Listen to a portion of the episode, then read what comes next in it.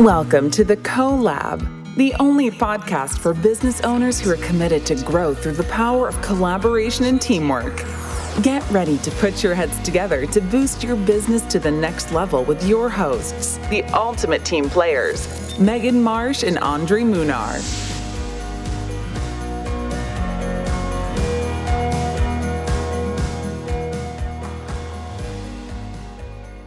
Hi there, collaborators. Welcome back to another episode of the CoLab podcast, where we're going to give you some super juicy, valuable insight into a way to grow your business that really doesn't cost you much or anything to get started.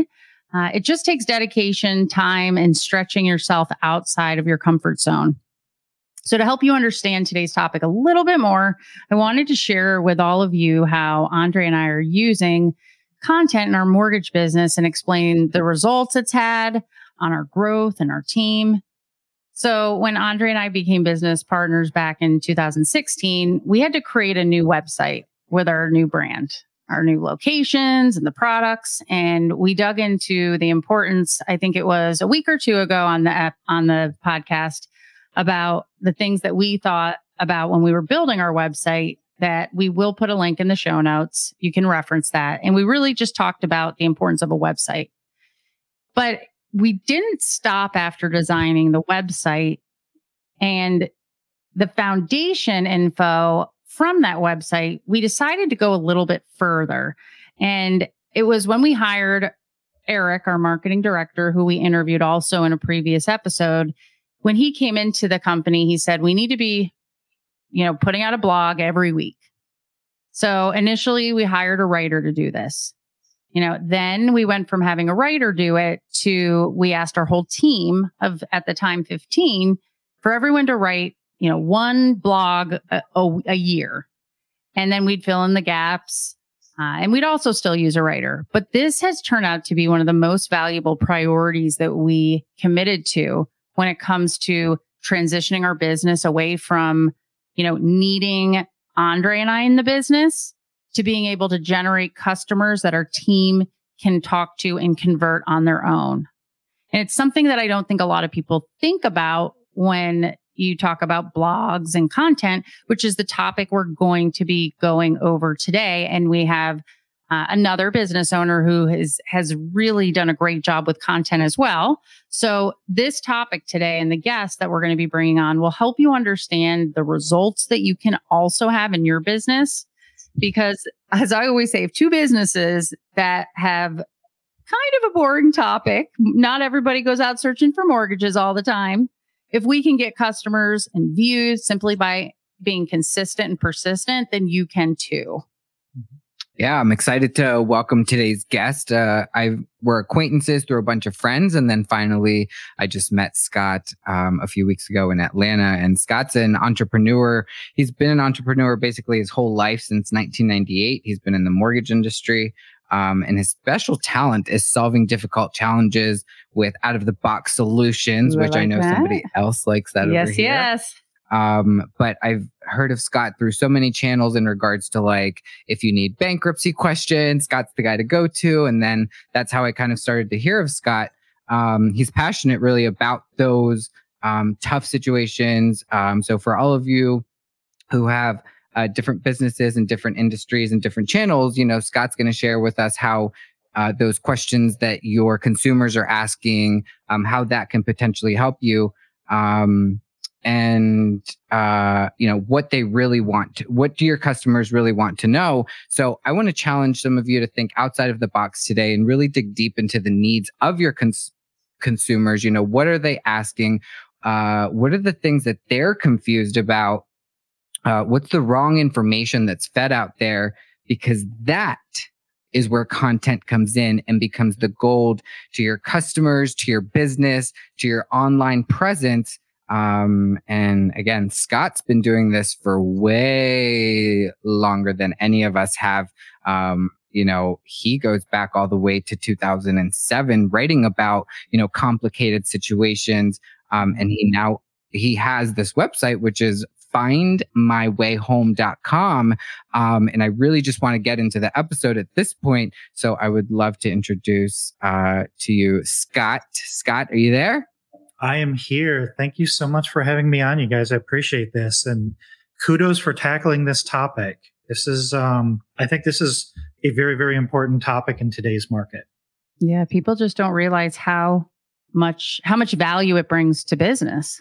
Yeah, absolutely. Scott, thank you for spending some time with us today and sharing with your experience with our listeners about what we're about to talk to today. Can you share with everyone a little bit about your journey into opening up your own business? You know, where you got your customers from when you started and how you started using content just briefly, and the impact and the effect that it has on your business this day. Yeah. So it was, I basically in 2007, it was right before the crash, but I mean, it was crashing already in fourth quarter 2007. Mm-hmm. We already saw it coming. I think some of the companies had already gone out of business by that time. I had always focused on first-time buyers, so I would get business from realtor referral partners and just a lot of referrals and repeat and referral business. I've been in the business for 20 years. So what had happened is when the crash hit, I instantly recognized, and it wasn't difficult to recognize because we were literally in the news cycle 24/7, that mortgage brokers were pure evil and the cause of the entire real estate crash. Like, it was literally, you couldn't turn on the news without them talking about how bad mortgage companies were and how they were ripping people off. And we kind of became the scapegoats, especially the broker industry, because the banks could say, well, we're a bank, we're FDIC insured, we're responsible, it's those other guys. And so I recognized instantly that consumers do not trust loan officers. They're not going to trust loan officers for a very long time. So I wanted to find a way to communicate and express my expertise and my professionalism to consumers in a medium that they could access on their own time at their own schedule. And that was just being found on Google. So I learned WordPress in 2007. I think it came out in 2006. It's way easier now than it was that long ago. And it's really kind of funny. So I literally started with, I was in California. I started with a special state of California Housing Finance Agency assistance program for teachers that worked in Title I high priority schools. So this is low to moderate income schools. And there was a special program that would give them down payment assistance. And so I learned about this from the state housing finance agency. And they basically said, well, how you find out if somebody qualifies is when you're talking to a teacher, go to the state of California Board of Education site, look up the school, see if it's a Title I school. So my devious little mind said, okay, well, I'm going to start at the state of California website, find all the Title I schools. Then I went to the website for every Title I school, went to the staff page and started emailing all the teachers, asking them if they heard about this program. And nobody got mad at me. It was a little renegade. It was a little, it was a little gray area, maybe. We didn't have canned spam back then. But nobody was mad at me, and people wanted to get more information. So I found myself continuing to answer the same questions over and over again. And a good friend of mine once said that I couldn't agree with more. There are not 10,000 questions about a mortgage. There are 10 questions asked 10,000 ways. And so what I started doing is I learned WordPress and I started writing the answers to all the questions that these teachers were asking. So when they would respond, I would just send them a link to that article. And then they would read the article. They would recognize that I was an expert in this program. The very next communication was, great, what's the next step? So that pretty much got me going. I didn't close my first loan off of that website for 18 months. It was a year and a half later. It was the middle of 2019. until I closed my first loan. But I spent the next 10 years writing 2 to 3 articles a week. Wow, that's a lot. Yeah, yeah. And I had no idea what I was doing. It's like I look back at my first blogs and they were just horrible. Like the very first one was, hi, this is my first blog. You know, it's like you write that out, which you're never supposed to do. but I did it. And so then in February of 2011, I recognized that there was going to be a lot of confused consumers around how to get back into the market after bankruptcy, foreclosure, short sale, and deed in lieu. So because it was, you know, you remember it was bad. And so I became a subject matter expert in all of the guidelines around buying. And then essentially there were waiting periods, and then there was all the documentation that was required. So I got out in front of that topic, and I still to this day, I know guidelines that Fannie Mae didn't publish, because when they published their guidelines, I recognized that they were kind of skirting around certain things, and the sort of the nature of the guideline was such that they had left some specifics out. Specifically in 2015, Fannie Mae changed their guidelines to say 4 years for bankruptcy. And if you had a subsequent default, a subsequent foreclosure on your home, you could ignore that. And you only had to go by the bankruptcy waiting period of 4 years. And there isn't a separate waiting period for a foreclosure, which is different from every other program. Every other program, there's a separate waiting period for bankruptcy and foreclosure. So I looked at that, and at the same time, they reduced the waiting period on short sale and deed in lieu of foreclosure to 4 years. So I contacted Fannie Mae, the head of their product development, and I asked them this, and I said, well, wouldn't a short sale or deed in lieu also count in this guideline? And they said, yeah, but we don't think it's going to happen often enough, so we're not going to write that. We're not going to publish it. But yes, you're right. It's fine. Well, we've done hundreds, maybe thousands of those that people had foreclosures and deed in lieu. So that's, Andre, that's probably where you got that. The next big topic that we identified in 2015 was student loans. So June of 2015, they changed all the guidelines for student loans, and then they went and changed probably 2 or 3 more times in the next few years. The last update was November 2019. But one of the things that I recognized through all the years on my website is I can literally bank on the fact that inexperienced loan officers and call center lenders will always drop the ball on these outside of the box scenarios. They don't read guidelines. The call centers only like vanilla. The people answering the phones aren't real loan officers. They were delivering pizzas 2 weeks ago. There's no such thing as push button, get mortgage. It's a lie. We can't say that out there, but all it is an online lead form. And then a kid in a call center in Detroit calls them. And it's people like, are super stressed. It's like, it's the biggest purchase of their life. It's horrible, right? When customers come and they have been led astray because the industry, right? Yeah. And kind of what happens is, especially with these kind of out of the box things, is loan officers will either say yes because they're horrible salespeople and they just want to keep them on the hook, and then the underwriter turns them down while they're in escrow, or they'll say no because they're ignorant of the guidelines and they don't bother to look them up. Luckily, we as consumers today, we don't necessarily take no for an answer. We Google it.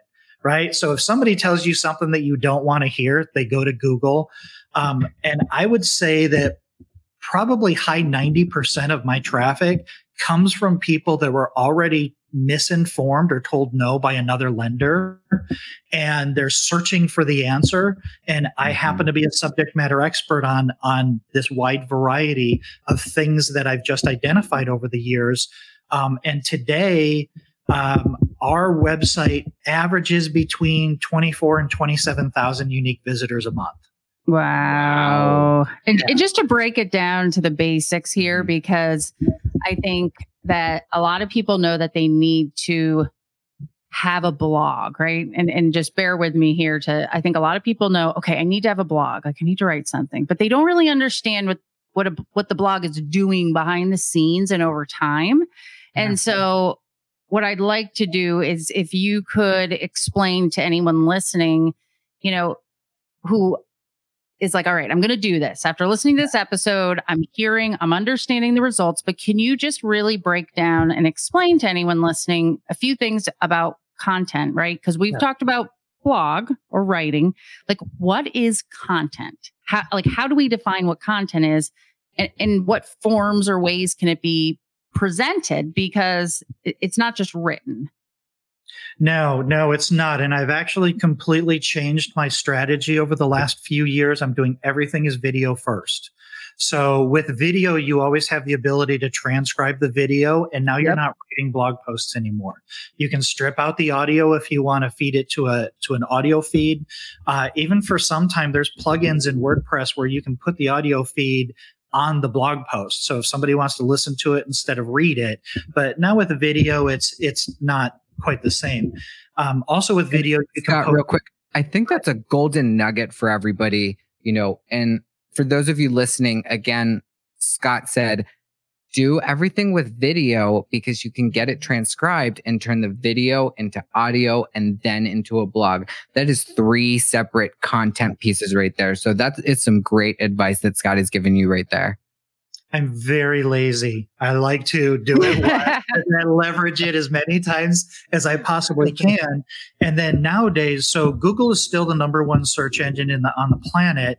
But for people that are 35 years and younger, YouTube is the number one search engine on the planet. Mm-hmm. And then Google is number 2. So that's your entire millennial generation. That's the front end of your millennial generation that are all moving into this first-time buyer, home buyer position. So what types of content? I think people get overwhelmed with putting content out into the internet because it seems like it's a drop in the ocean. But what I've always tried to do and what I think the best way to explain this is you're creating content for one person over and over and over and over again. And you're answering specific questions. You're talking to one person about their situation. So if I'm talking to somebody with student loans, maybe my video is so you've probably got student loans and they're in an income-based repayment plan. Today that plan might, your student loans may be in administrative forbearance. So you're really talking like you're talking to one single person, because keep in mind, individuals are consuming that content and reading it. Also, be as specific as you absolutely can. If you do a video on FHA loans, you're not going to get any traffic. But if you do video about how to use gift funds and cosigners on an FHA loan, or what are acceptable gift funds for an FHA loan, things like that are very specific, that gets a lot easier. I've always said that the absolute best source of content is the sent folder in your email box, because every single question that one of your borrowers has asked you is the title of your blog post or of your video, and the answer that you wrote back to them is your video. I think that's another golden nugget. Yeah, I'm going to keep it. We'll put. Sorry, interrupting you, but nope. You said it's the sent folder in your inbox, right? It's sent folder in your email. Absolutely. Yeah, because we get these questions every day. And again, there are not 10,000 questions. There's 10 questions asked 10,000 ways. And one of the funnier things that I experience is because some of those blog posts, the bankruptcy one has well over 1,000 comments on the blog post. Mm-hmm. A couple of the student loan ones have hundreds of comments. And I'll get emails and I'll get phone calls and comments from people that say, I read all of the comments and my situation is almost like this person's, except, and then the except is like, I was wearing a blue sweater when it happened to me. Like nothing, there is no except. The answer is the same. The problem is the same, but everybody thinks that their situation is unique. And the other cool thing about feedback loops on the internet is for every single person that asks a question, you can absolutely count on there being exponentially more people out there that have that same question. And they either don't know how to ask it, where to ask it, or they don't know that they should be. So when you're getting this feedback from consumers, there's nothing unique in these situations. So that's a really good one. So the first two, the first one is being subject matter expertise. The second one is answering questions that you get from consumers. The third one is success stories. Tell stories about the consumers that you've helped. It's a 2 or 3 minute. And the way that we frame it is what is the problem and why was it a problem? What was the solution? And if you're listening to this, how can you avoid getting in the situation on your own? So can you say that again for us, just repeat it, because I was trying to process it and I want to make sure people understand that. Yeah. So the format of how you tell your stories is what was the problem and why is it a problem? How do you solve the problem? What's the solution? And finally, if you're listening to this, how do you avoid getting into this situation? So an example would be, again, I go back to student loans because we literally get probably 8,000 to 9,000 unique visitors a month just on the student loan topic. And so it's like, how do you refinance when your loan's in administrative forbearance, right? So you start off with the problem. Every student loan is an administrative forbearance today. So Mr. and Mrs. Jones contacted me the other day. They were afraid of missing out on the low interest rates because of COVID. Their loans are suspended and they talked to a loan officer and the loan officer said they had to use 1% of their balance because they weren't making payments on their student loan. Well, that's not exactly true. Most underwriters, if you're experienced, they will use your payment plan prior to the COVID. If you just show them the statement showing that you're still in a repayment plan. So if you're listening to this and if you've ever called a call center, you're probably going to get the wrong answer. I assure you that this can be done. So, but you really want to elaborate, and I don't have a specific story, but you really want to elaborate on Mr. and Mrs. Jones approached me. They talked to 3 different people. They told them 3 different things. That 1% rule, yes, that applies under these situations, but not for you if you're going through this. So just think about all of those success stories, because here's the thing with content is the reason we do content is not to deliver a specific answer to somebody with a specific question. It's to show people that we are expert problem solvers. So just if they go and they see a library of content of you solving all of these problems, they're going to think, wow, this person really seems like they know how to solve problems. I have a problem. Maybe I should reach out to them, see if they can help me. And it's really fascinating because you won't get shopped. When they contact you, they feel like they already know you. Yeah. You've already answered their questions. Their first question is, how do we get started? Mm-hmm. And when you look at the repeat and referral business, the lifetime value of a client that you pulled from the depths of call center hell, they're loyal. And they're evangelists. They're going to go out there and tell people that you were able to help them. And they're very loyal. So that's what we've really found. It's a different type of relationship as opposed to, advertising yourself as a low rate leader, right? Yeah. Anytime you mention rate, you're training consumers to start shopping right. Because if you say I'm the lowest, they're not going to take your word for it. They're going to go Google it and see if it's true. So I try to stay away from that kind of stuff. And then the last content strategy is just hyperlocal domination.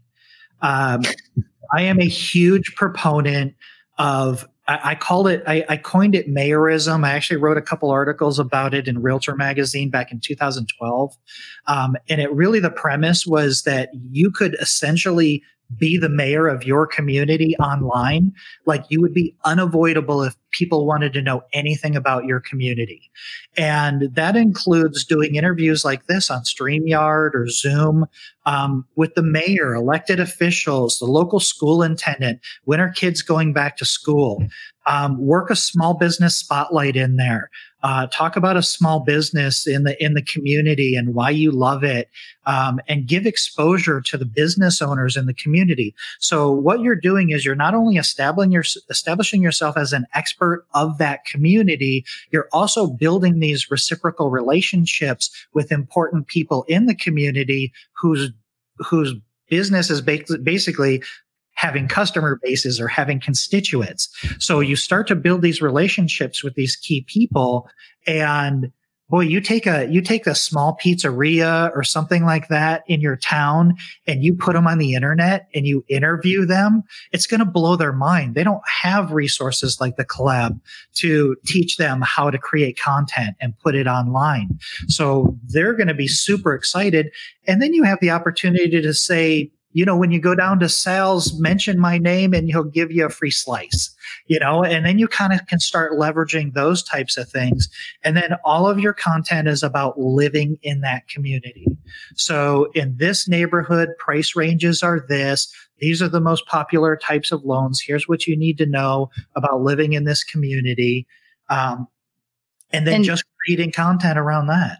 And it sounds like what you said, just to reiterate it, is you're not always doing just content on your subject matter either. When you talked about the hyperlocal content, sometimes it's about other things, right? Like a business in your area. Yeah. So that's not about mortgages, your expertise, but it's about that's what makes it hyperlocal. Am I correct? Absolutely. And it's really just hyperlocal is geographically defined. So it's just whatever your community is. And the benefit there is twofold.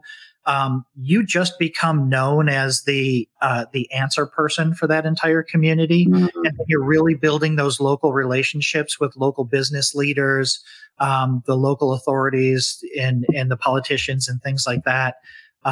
So content does not replace person-to-person relationships.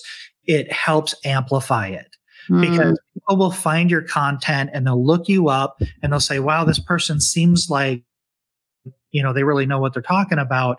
And it will strengthen your in-person relationships because it's kind of the, you know, it's the old saying, well, if it's on TV, it has to be true, you know, something like that. It's like there's this weird authority that comes with you putting yourself out there and becoming a public face or a public voice. And even if it's a podcast or a video, if you're talking online, there's a lot of people. I mean, I think public speaking is like the number 2 biggest fear that people have. Death is number 1. Public speaking is number 2. So like there's kind of this inherent level of authority and respect, and you get escalated if somebody can search for an answer and you come up. There's a lot of perceived authority that comes with that. And then if you actually know what you're talking about, then there's real authority behind that to back it up. No, that's really neat. And I remember too, something that you're bringing to the top of my mind, and I didn't understand it or realize what I was doing at the time, was when I moved before Andre and I became business partners, I had an old Gmail account, right? Megan Marsh 22 at Gmail. And that's where I had started my first website, where I connected it for videos, for example, and would just post stuff right here and there. Well, when I left a partnership or I left a company and we had to part ways, one of the things that I've seen twice that we got caught on, and this really does come down to content now that I understand it more. And we're talking, these are very intelligent people, attorneys, big companies. Even after we started our new website, new company, new everything, when people would type in even someone like my old business partner's name or our old company's name, my new company would come up because it's remembering all the stuff I did, and they would get very upset and they'd want me like, you need to give us that. I'm like, I can't give it to you. That's like work I've done, right? Well, like it's the Google antennas, right? Are reaching and seeing stuff. That brings up another important point in it. And like in the broker space, it's not so much because there's a lot of entrepreneurs in the broker space. But don't go in there and promote your company, promote you, promote your experience, your life experience. Because I can't tell you how many times I've seen people that have, just pushed themselves, created content around a brand that they're no longer associated with. Mm-hmm. And that's a tough situation. It's create content around you. I mean, here's the reality. We literally have these conversations every single day. And what I'm trying to promote and what I'm trying to push people to do is to take a moment, flip on the camera, and tell the story about that conversation that you just had. It's taking the time to do that short-term activity, just learn to do that short-term activity, because the long-term benefits of you building a knowledge base that's searchable on Google and YouTube is it grows exponentially. It never stops. It continues to grow all the time. And again, when somebody sees something and they see that you have 100 videos on your YouTube channel, and every one of them is you talking about a different situation, they may not even look at any of the videos. They may just say, this person is an authority. This is a problem solver. This is somebody I want to talk to. I love that, because we have personally seen that, and we've seen this evolution in our business. And, you shared a number, right? I think a little earlier, I was going to share that your blog was getting, I thought, it was like 10,000. You said 20,000 views a month. Like, what has that done for your business? You stated when we started that your business was referral based. What does your business mix look like, and where do you get it from now? We actually have a pretty good mix. It's about a third of it comes from the website now. About a third of it comes from repeat. And referral business, and about a third of it comes from professional referrals.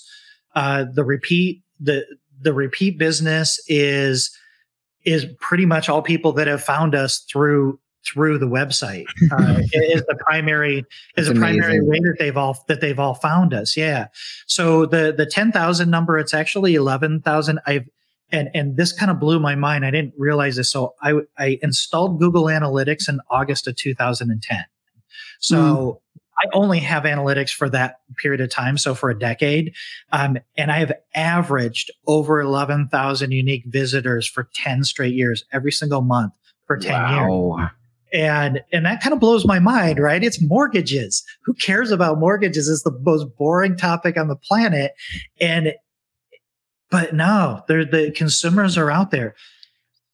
When you think about it, and this is something that I think is really important when we're talking about content, is I think sometimes as entrepreneurs and as business people, and I kind of blame our industry, because our industry has always kind of taught us how to market, but you're not thinking about the consumer. Think about how you as a consumer shop. And then think about, are you communicating the same way you want to be communicated as a consumer? I just see people doing things and sinking money into advertising and Facebook ads. And the messaging is just like, really? You think would you fall for that?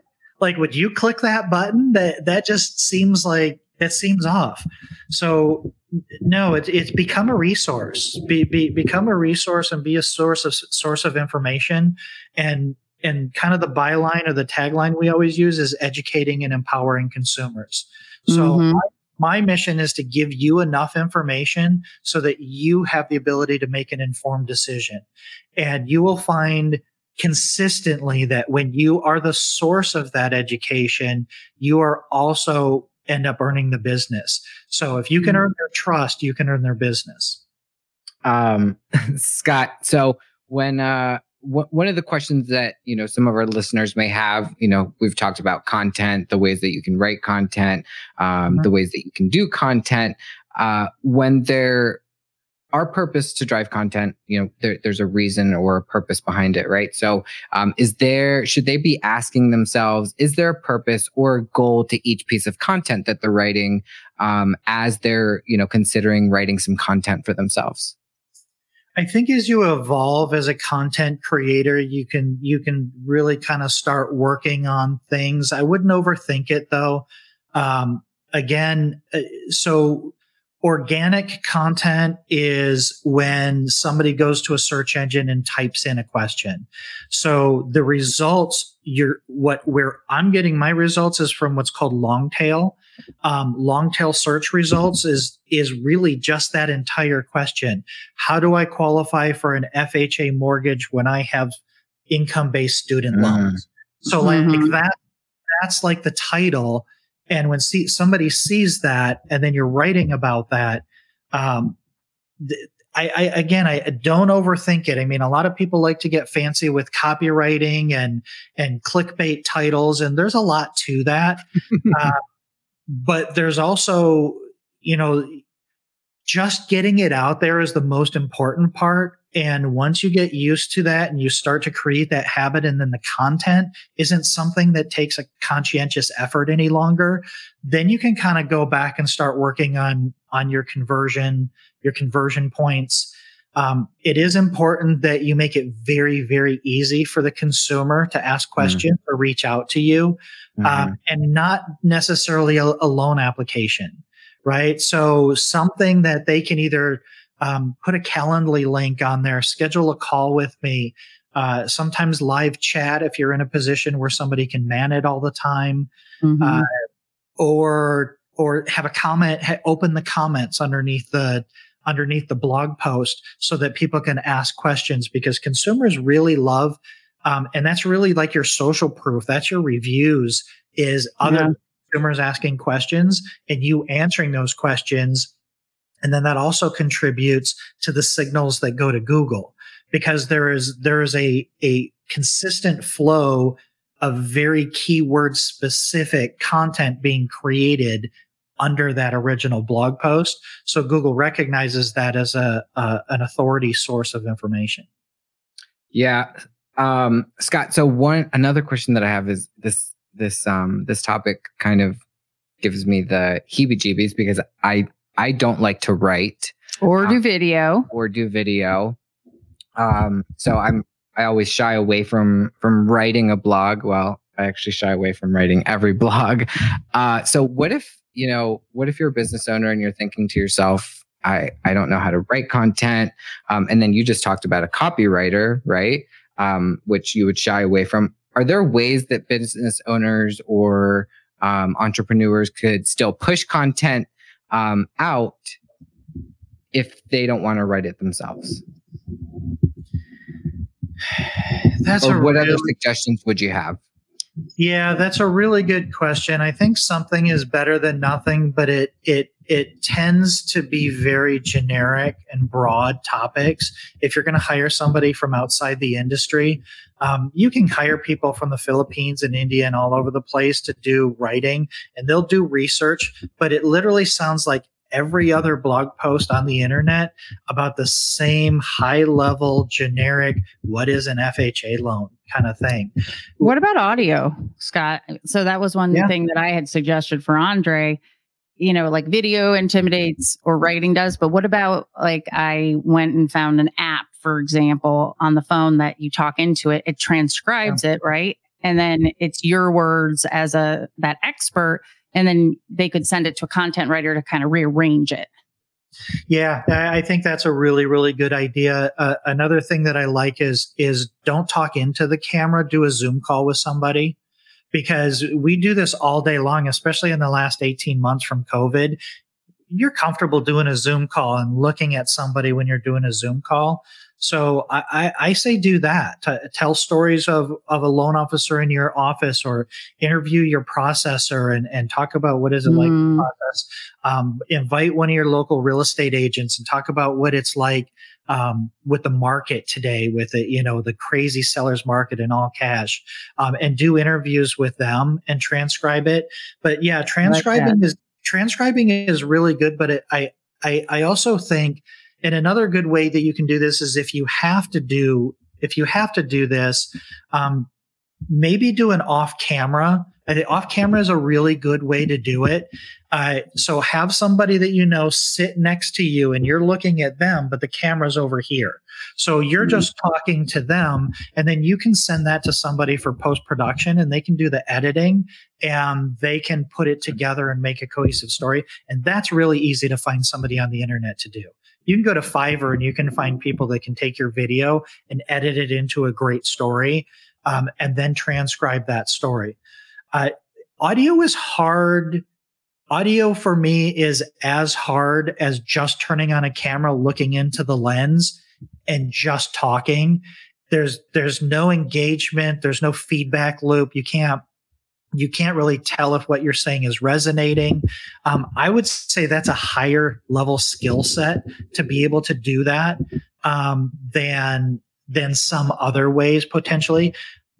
But I would say try it and just see how it comes out, and try it, have it transcribed, hire an editor on Fiverr or something to go through and make it sound, you know, take out the ers and the ums and make it sound like a cohesive conversation.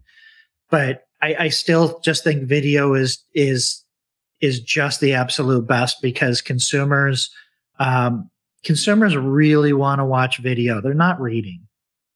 Yeah, no, you're right. Yeah, and especially this day and age. Yeah. And so the app I shared that I'm getting Andre to start using when we do this, it's called Otter. And for all of you listening, we'll put a link to that in the show notes. Are there any apps, websites, Chrome extensions that you use that kind of enhances your content or makes it easier for you, you know, makes you more productive when trying to push content out? Because when you're busy working, it is hard. Yeah. Not really right now. So I use a service called Rev.com, REV.com. Mm-hmm. Yep. They're really, really good. They just increased their prices, but you get a discount if you connect it directly to your YouTube video. So what I'll typically do on Rev is you pay per transcription type.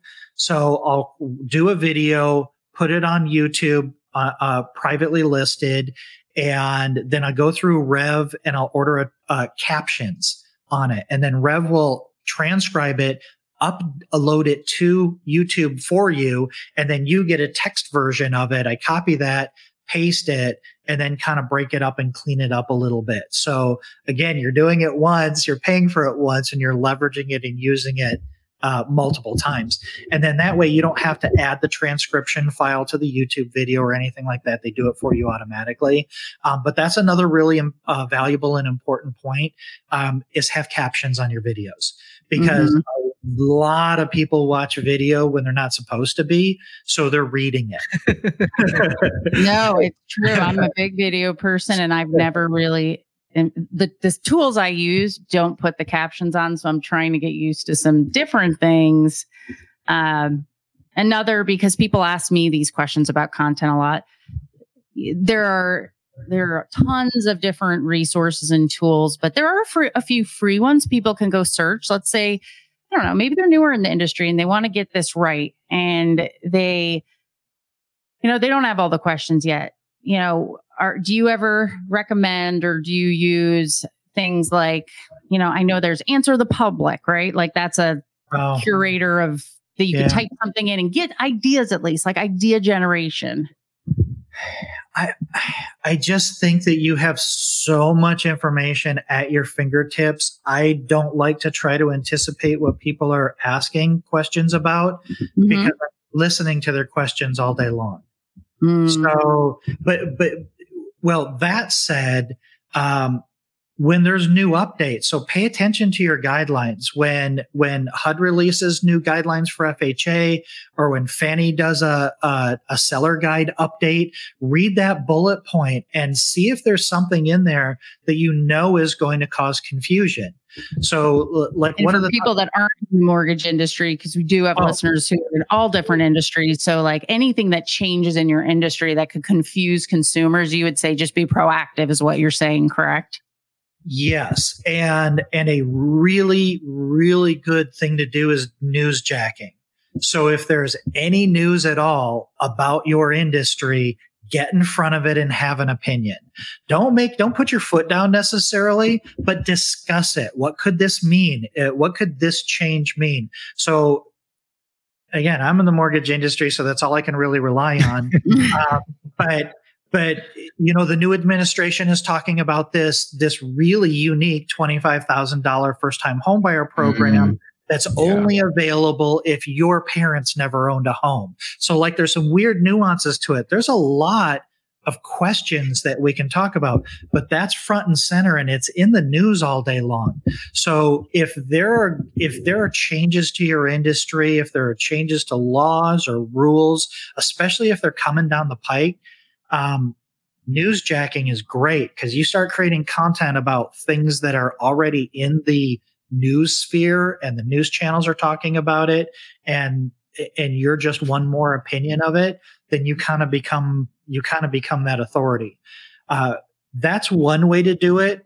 And then the other one again is in any business that you are in, you have so many stories of, if you're an attorney, of cases that you've done without using real names and people.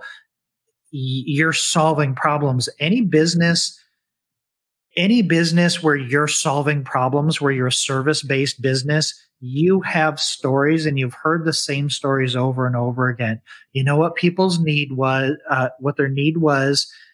You know what your solution is, and you know how to talk through that. You post that right on your blog. You put that up. You put it on your blog, and if you and again, I'm telling you, it's worth it. People have this unreasonable fear of video. I have an unreasonable fear of video. I'm not saying it's you. I'm saying it's me. I absolutely get stressed out when I do videos. But then when you do it, you get okay. You just have to overcome the fear. But having it on YouTube and having it on Google, I think, is just so crazy important. YouTube also allows you 5,000 characters in the description for the video that will fit almost an entire transcription. Mm-hmm. And in order to avoid duplicate content, you want to write a couple of paragraphs if you publish it on your website. So write a couple of paragraphs about why you did this video and why it's important. Google recognizes if it's 30% unique content, Google recognizes it as 100% unique, and it'll index it as that. That's really cool. There's like little tricks like that you can do. Wow. Well, as we kind of wrap up here, the one thing that I just wanted to share with anybody listening is that if someone had told me, if I had this conversation with you, Scott, 10 years ago, that, I started in my content source was video. I started doing videos, and I have a couple that I've left alone. I don't even think I have a title on the video, but those videos that I created, that they would have 25,000 views on YouTube for certain topics, or that my office would be scheduling 30 appointments just this week alone with brand new potential clients just from content that people are finding on the website that we're putting out. I'm not sure I would believe it, right? Like, hearing our interview and stuff, we more want people to hear this because it does take time. It's a long game, right? Like it's not overnight, but you got to start. And I can say that I'm kicking myself that I didn't stay as consistent as I wish I had been, but it's never too late to start and to start doing it, because if you at any point want your business to not just be about you or one thing, it's a safety thing, it's a security, it's a helping people, adding value. And, I just more or less want to make sure to kind of sum it up for everyone, what would be your one piece of advice to anyone listening? to, if they're not doing content of any shape or form, what would be your golden nugget as we kind of sign off here? Oh boy. The first thing I tell everybody is you have no competition if you publish content, because there is only one you. And when you create your content, be genuine, be you. Don't try to be somebody that you're not. Don't put on a shock jock radio voice and try to be crazy. Just talk like you create content like you're explaining what you do to your mother. That's how I like to try to create content. Don't try to be fancy and try to stand out, and then literally just do it. This is the reason we're talking about this 10 years later, and there is still nobody doing it. Your competition is not doing this. They're not doing it because they don't have the vision, and it's not easy. But all we're really talking about is recognizing, wow, that conversation was a good piece of content, and getting in the habit of doing the short term of activity of documenting that conversation on the spot when it happens, or write it down on a notebook and do it on Saturday. Do the 3 to 5 questions on Saturday that you heard during the week. This stuff isn't difficult. There is some complexity to it once you start talking about optimizing it and having it found and conversion, but it's not hard. Technology is so much easier today than it's ever been.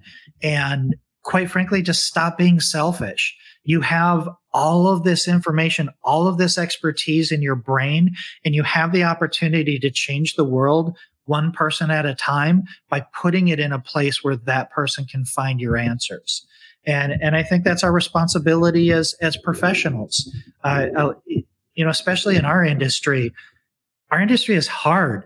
If you didn't really love helping people, you wouldn't be able to get up every morning, right? Because it's like every day you're like, why am I in this business? So just get over yourself, really. I mean, people are like, I'm afraid to get on video, but nobody has ever passed out or turned and ran screaming when you were having a face-to-face conversation with them. I don't know about all that, Scott. I've ran away a few times. Well, and if anyone ever says anything to you, I've had people say stuff to me. I'll respond back and say, send me your video you created. I'll give you some critique too. And guess what? They don't have any. Listen, if you've got haters, you're doing it right. Honestly, that's the best thing you could possibly hope for, is that enough people see it so that you have haters, because that means you're doing it right and they're just jealous. Well, thank you so much for joining us today, for adding, just so much value for people listening. Like, get out there, guys. Let's get over ourselves. Let's write some content. I'm going to hold Dre accountable this week to a couple blog posts, a couple videos. We'll see about that.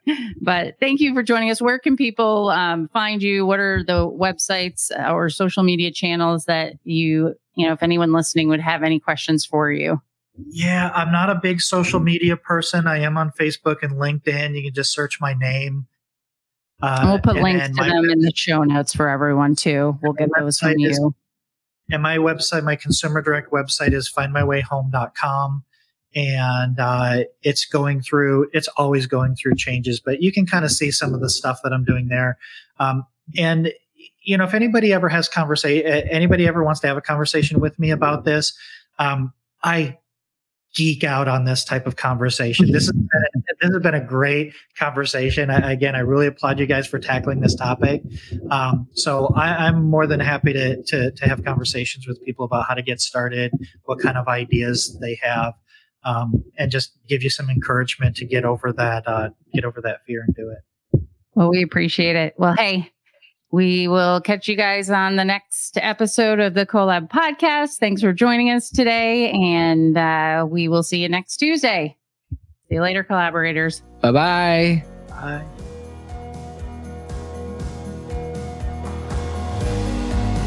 Hey, collaborators. I just wanted to say I appreciate any and all of you out there who have joined Andre and I on this journey and sharing just the lessons and the people we've met along the way. And it would mean the world to us if you would hit that subscribe button, leave us a review, and more than anything, getting some feedback from any of you that are starting a business. If you have a business, you have questions or needs or a specialty you want to share, you can reach out to us on our website at thecolablife.com and our Instagram handle as well, thecolablife. You can also find us on Facebook or YouTube at The CoLab, and you can email us at hello@thecolablife.com.